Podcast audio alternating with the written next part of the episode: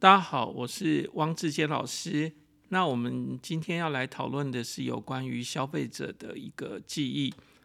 讲消费者的记忆的时候，我们就会想说，我们又不是要在读书，我们干嘛去管消费者怎么记忆呢？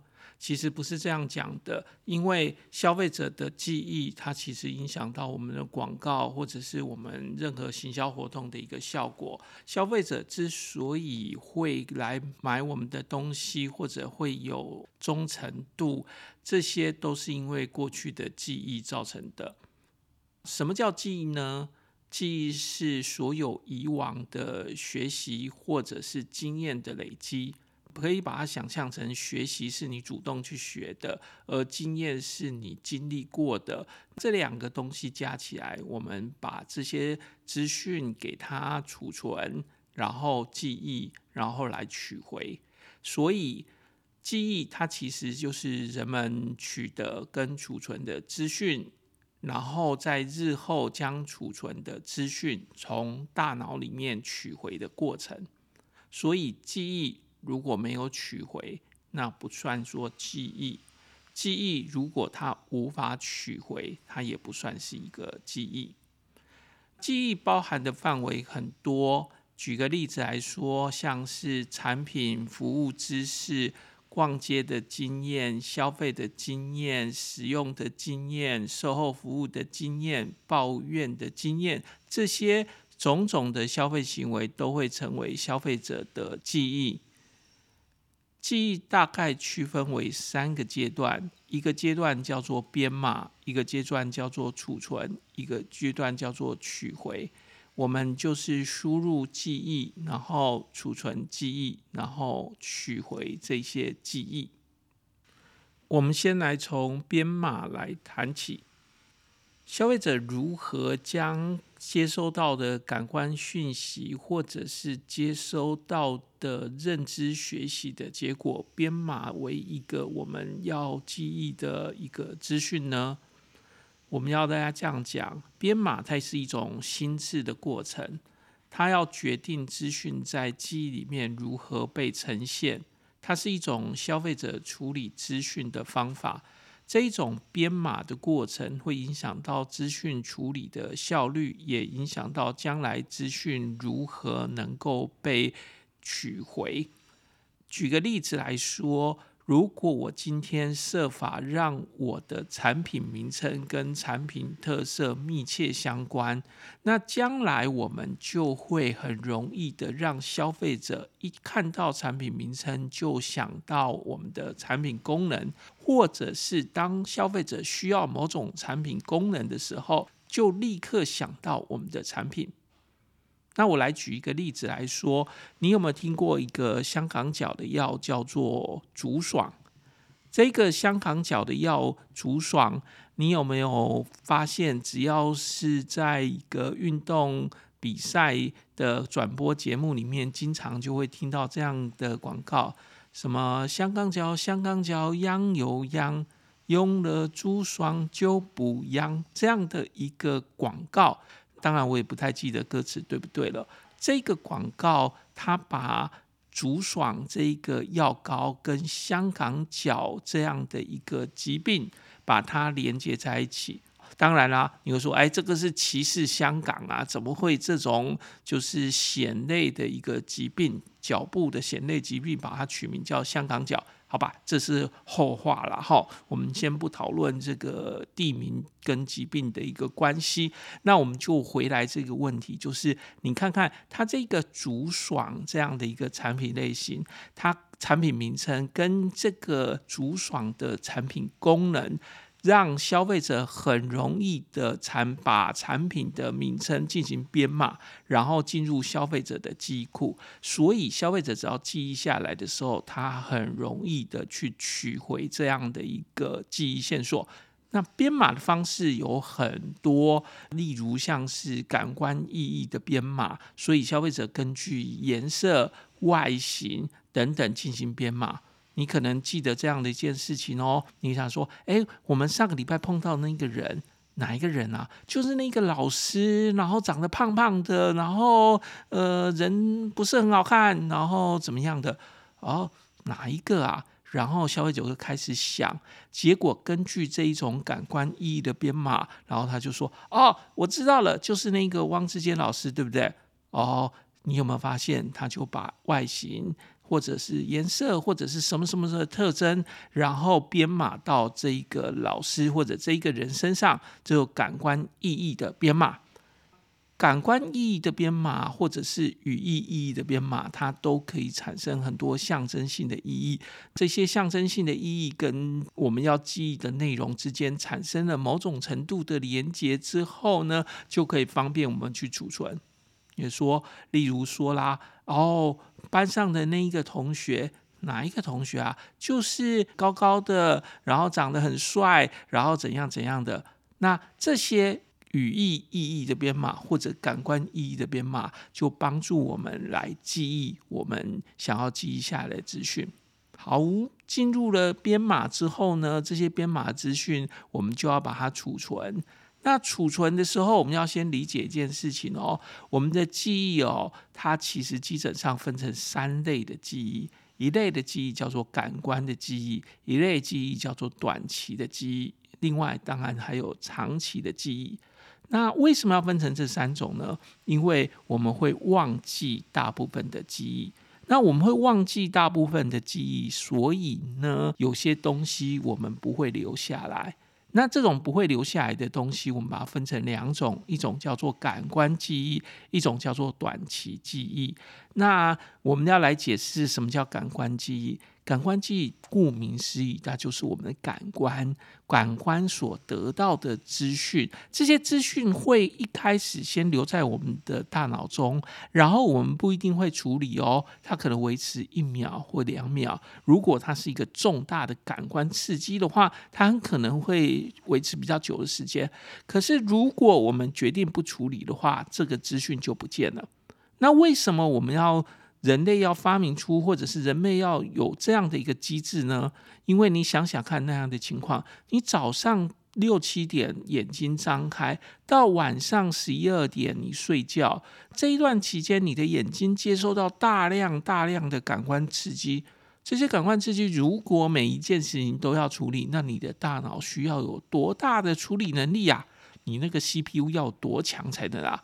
所以有困难，对不对？既然如此，我们就只好放弃大部分的感官刺激。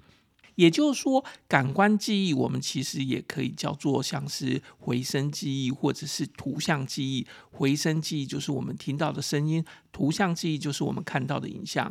所以呢，只要你没有注意，五秒钟之前人家讲的话，你是完全没有办法回想的，因为什么？它已经被 bypass 了，就是已经被遗忘掉了。图像记忆也是类啊类似的情况。你看到一个东西，如果你没有想要去处理这一个资讯，你会发现它瞬间消失。也就是说，感官记忆的最重要的关键就是，如果你没有处理，它就会从我们的感官记忆里面消失，而不再储存到我们的记忆库里面。所以呢，十分钟前或者二十分钟前，你看到了谁？那那个人他今天穿什么颜色的衣服？你记得吗？其实你不记得，对不对？为什么不记得？因为很简单一件事情，你看到他的衣服的时候，你并没有留下深刻的印象，所以你并没有处理他的这个资讯。也就是说，如果我们没有处理这些资讯，很快的这些资讯就会从我们的记忆库里面给抹去，它根本从头到尾不会进入我们的记忆区里面。这是我们的感官记忆。除了感官记忆之外，我们还有一个记忆区，这个记忆区是会暂时记忆下来的，就是我们的短期记忆。短期记忆是目前正在使用或活动的记忆。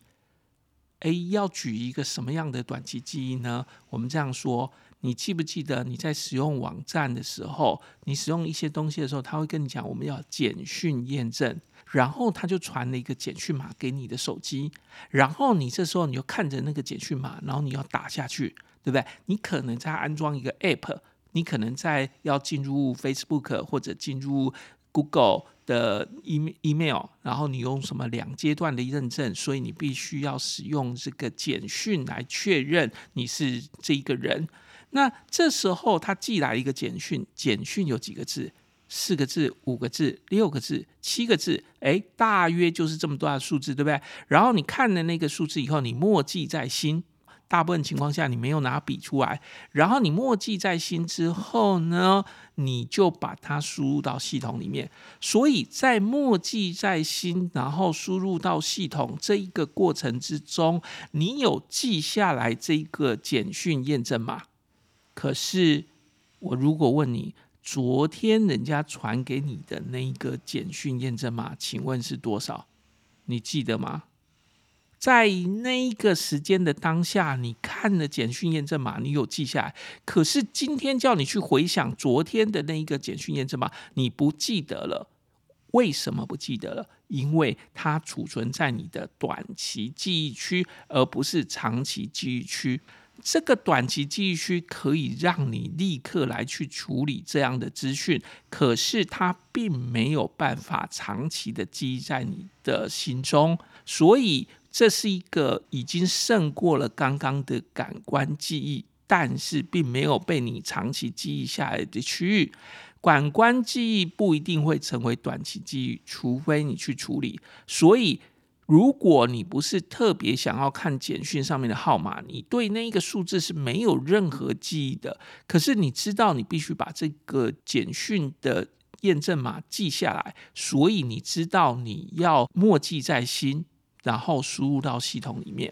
好，如果我们这样的理解，就可以这样说：短期记忆就是指感官记忆被移到了短期记忆区，且正被依据现有的知识来编码或加以解释的资讯。所以呢，当我提醒你说：“哎，你看那个女生她穿的衣服很特别哦。”那这时候你就把你的那个注意的焦点看到的那个女生，刚刚你有看到，可是你没有去处理这个资讯。现在你看到了，你就处理了资讯，你就说：哇，对耶，她衣服穿得很漂亮诶，她今天怎么穿这么漂亮的衣服？好，这就是一个处理的过程，你就记录了你的短期记忆区，或者我们刚刚讲的那个例子，今天有一个简讯。我们知道，我们必须要去处理这一个简讯的一个验证码，所以我们看了简讯的资讯，然后我们要对这个简讯的验证码的知识去做编码。然后要把它储存在我们的短期的记忆区里面。那我们知道简讯的验证码它是没有太大意义的，所以我们心中知道它的记忆方式就是默背，而不是有任何有意义的编码方式。那我们把它默背下来之后，输到我们的系统里面，这就是我们的短期记忆运作状态。所以这一种短期记忆，我们也跟它称为叫做运转中的记忆。我们称它为 working memory，工作中的记忆，或者 active memory，就是一个主动的运作中的一个记忆。那这一种短期记忆区的容量，它没有很大，就像。我们说那种开玩笑说那个鸽子脑一样大，当然啦，这个鸽子脑是一个就是不好的讲法，因为其实鸽子能够记很多资讯的，记例如说它可以记很远很远的家里的位置。好，不管怎么样，基本上它就是一个短期的记忆容量。那容量是约略，很多人说大概三到七笔吧，超过了会遗忘。所以呢，你要去超市里面买的那个购物清单。如果跟你提醒一项、两项、三项、四项、五项、六项、七项，你可能就已经在勉强记忆了。如果这个购入清单超过十项，我看你是必须要拿张纸笔把它记录下来的。因为如果你把没有把它记忆下来的话，记录下来在纸笔上面的话，你大概到了现场。一定会挂一漏万，没有办法全买完，因为大部分人的短期记忆区并没有那么大。好，有时候有些人的短期记忆区会特别大哦。那你要理解这件事情，那种人当然就是天赋异禀啊。那历史上清朝的一个官员叫做和珅。和珅他就有非常大的一个记忆区容量，他可以过目不忘，这就是他很厉害的一个地方。好，短期的记忆最简单的一个记忆方式是一种维持性的复诵，它不一定真的要念出来，它可以在心中念着。所以呢，我们看到的那个简讯上面的一个就是是那个简讯的一个码，那我们看到简讯的码的时候，我们设法的在心中默念，默念这个简讯的验证码。那这时候我们到输系统的时候，如果我们这个默念还没有遗忘，我们就可以成功的打入这个简讯的验证码。那你有没有那种情况？你刚刚记得，可是因为刚好有人跟你打岔了，所以你输验证码的时候输到一半没输完。那这时候你想要把最后几个码输进去，就发现诶忘记了，所以呢，你就只好再把简讯打开来看。这就是这种维持性的复诵没有持续，造成你短期的记忆区就已经被清空了。那这个维持性的复诵，我们用英文来讲叫 maintenance 的 rehearsal。rehearsal 就是预演那个字，就是我们那个简报我们要事先的预演，我们就叫 rehearsal。maintenance rehearsal 维持性的复诵，这种在短期的记忆区里面的资讯会不会转成长期记忆区呢？当然有可能啦。我们的长期记忆就是从短期的记忆里面挑选出来记忆到我们的大脑中的。所以呢，我刚刚举个例子说，哎，你看那个女生穿的衣服很漂亮哦，然后你看了她之后，你有可能。这个资讯在十分钟后、一个小时后，你就完全忘记了，所以你完全不记得。当我们在问你的时候，你不记得了。可是也有可能一种情况，就是你就把这个记忆区的资讯就存到我们的长期记忆区了。所以当我三天后问你说：“哎，你记不记得礼拜几的时候，我们曾经看到一个女生，她穿的衣服很漂亮？”这时候你能够回想起来，那就表示这个资讯已经进了长期记忆区了。那这个进长期进入长期记忆区的过程，我们称它为叫做推敲活动。这个推敲活动，它运用长期记忆区的价值观、态度、信念和感受。等等这些资讯来解读、评估我们短期记忆中的一个资讯，然后借由修改记忆或者增加新的记忆，把短期记忆区转成长期记忆区。那为什么会提到修改记忆呢？因为人的记忆是不断的在增加的，所以呢，我可能发现有一些我已有的资讯跟我这一次新得到的资讯它是有关的，所以我会自动的去修改原本的资讯。那这种修改原本资讯可以让我的知识更加的一个丰富。举个简单例子来说，就是我本来可能知道 DNA 的一些资讯。DNA 就是我们说那个生物的那个 DNA。那今天我就在广播里面或者在哪里接收到了一个新的 DNA 的资讯，然后我发现这个新的 DNA 资讯对我来说也很有用。那我自动自发的就把我原本的 DNA 的知识，就再增加上了今天所听到的这一笔新的知识，成为一个新的一个 DNA 知识。好，这是一种修改过去记忆的一个进入长期记忆区的方法。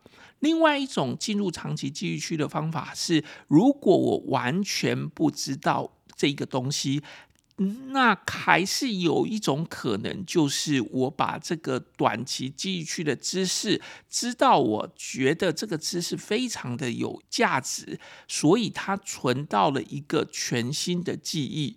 那在我的记忆库里面增加了一笔这样的新的记忆，这种记忆的一个处理也有可能是一种意向的处理，也就是说，对于储存的资讯赋予意义，而不是只有感官的一个资讯。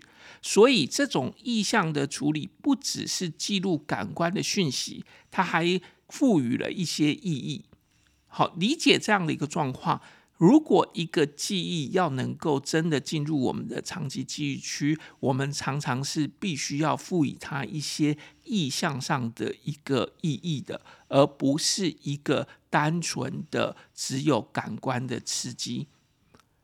这种长期记忆可以维持非常长的时间，有很多东西甚至于可以维持一辈子。有一些东西，一直到我们得了所谓的老年痴呆症，或者是失忆症，或者是阿兹海默症这些的之后，我们才会忘记。否则的话，我们会一直记得的。最简单的例子就是我们自己的姓名。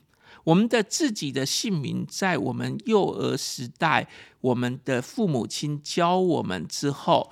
我们就记得我们自己叫什么名字，而且它是我们的长期记忆区里面的资讯，它可以维持非常长的时间。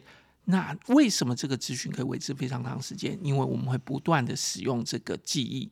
那可是什么时候会忘记？当然，我们还是会有忘记的一天。只要我们失智到了一定程度，我们会连这个自己的姓名都忘记了。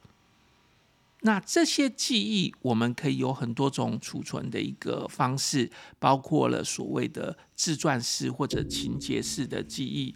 这自传式或者情节记忆，就是以这个事件的发生的时间为轴，将相关的事件内容储存在长期的一个记忆区。它经常发生在自己身上或者跟自己有关的知识的时候，那这种东西我们就是用这样的一个方式来去储存。那这是叫做自传式的或者情节式的一个记忆。那也有一种可能的储存方式，是一种语义性的记记忆。语义性的记忆是对某种观念具有的基本知识或者是感受的一个储存。这种语义记忆可以源自于自传式的记忆，自己过去的经验，可是它经过整理过，而不是单纯的时间数列的一个流水账。在人类的知识里面，大部分都是一种语义式的记忆，而不是一种刚刚所说的自传式或者情节式的记忆。尤其是我们在学校所学的知识，其实都是一种语义性的。要如何区分这种自传式或者情节式的记忆，以及另外一种叫做语义性的一个记忆呢？自传性或者情节性记忆是我们经常自己经历过的，或者是它有一个时间轴，然后有一个程序性的说法的这种记忆。通常它是以事件发生的时间为轴，把相关的事件内容储存在长期记忆区里面。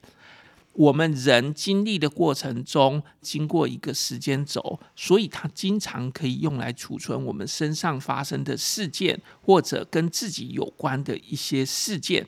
在语义记忆里面，它讲的不是这样的东西，它没有时间轴。也许它本来发生的过程中还是有时间轴，但是它已经被整理成一个没有时间轴的知识了。这种对于某种观念所具备的基本知识与感受，经过一个整理，它可以源于刚刚所说的自传式的记忆。不过，它已经不是用自传式的记忆来记忆了。举个简单例子来说，我们对大部分的知识，只要我们不是记录它的程序，都可能是用这种语义式的记忆、语义记忆来去储存的。讲了记忆的编码跟储存，那就要谈记忆的第三个阶段，就是取回。不管你记了多少，考试的时候忘记了，就是什么都忘记了，对不对？好，当然啦，我们今天没有要谈考试，我们要谈消费者。所以，消费者只要没办法取回这个记忆，我们就不会说消费者真的有这个记忆，是吧？好，我们通常不讨论感官记忆的储存，因为感官记忆其实不会被储存。短期记忆跟长期记忆会被储存。传统的观点是认为短期记忆区跟长期记忆区是不同的系统，不过也有人认为两者是高度相关的。不过，如果一个东西隔了很久之后，我们还记得，我们常常都会说，那它可能应该是在长期记忆区里面了啦，不能说它是短期记忆区。好，那这种记忆的结构，大约我们的想象是一种像蜘蛛网式的一个网络，有很多节点。那这个节点里面。有很多的连接线把它的节点串接在一起，所以当我们有足够多的线索的时候，能够串到那个知识的时候，这个知识就会被我们回想起来。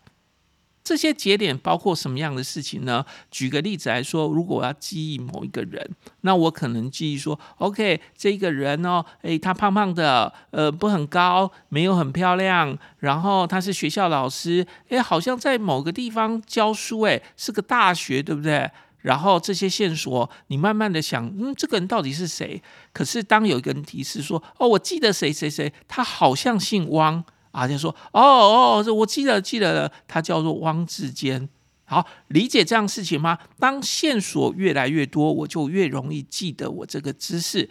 所以说，我们就想象我们的记忆网络结构里面是一个很多很多节点加上连接线所串联的。所以，只要我们这些节点或者连接线能够回想。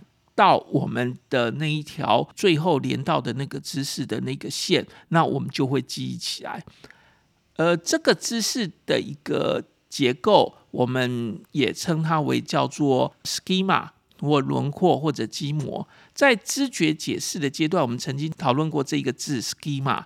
好，那这个轮廓或者是这个基基模，在我们资管领域、资讯管理的领域，我们也称它为叫做知识树，或者是叫做知识本体，英文叫做 ontology，O N T O L O G Y。那这种知识本体 knowledge ontology 这个东西，它把一个事物连接到不同的观念，来对于这个事物赋予完整的意义。然后我们称它为叫做联联想性的连接，associative 的 link，associative 的 link，a s s o c i a t i v e links 连接。我们可以举简单的例子来说，如果我们今天可乐这样的一个产品，我们在脑中里面，我们记一下什么东西？我们可能记一下它是跟解渴有关。然后它可能跟记一下，跟碳水化合物有关，跟跑步有关，跟披萨有关。呃，碳水化合物可能连接到无营养，然后跑步可能连接到操场，可能连接到流汗，披萨可能连接到这口味太重。或者可乐，我们也可能连接到别的东西哦。例如，我们可能连接到它是一个什么颜色的？黑色的还是红色的？黑色可能是指饮料的颜色，红色可能是指可口可乐经常用红色的包装。那可乐也可能连接到一些抽象的意义，例如欢乐，欢乐嘛。可呃个生日派对的时候，我们会买可乐。这个欢乐可能又连接到一个气球。为什么？因为在一个康乐活动里面，我们常用气球当做布置。好，等等等等，这个不断的连接下去。所以，当我们有一个节点诱发另外一个节点的时候，我们可能很快速的连接到说：哦，对，在这一个情境里面，我们一定要买一瓶可乐，我们要买一些可乐。那如果买乌龙茶就不对了，因为我们这是一个欢乐的情境，对不对？好，这样的一个东西就是一种长期记忆的结构。这个记忆的结构，我们希望能够活化，我们才能够取得这个资讯。谈论这个活化的一个例子，就是要讲说，当新进入短期记忆区的一个资讯。会不断的与留存在长期记忆节点内的资讯进行编排、分类、调整。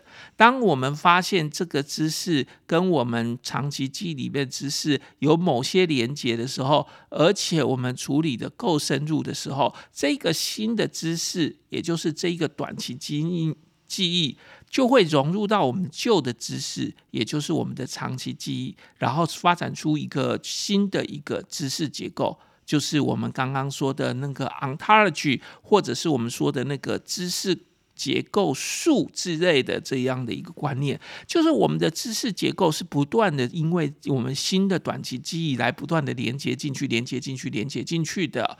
好，那这样的一个过程，我们称为记忆活化。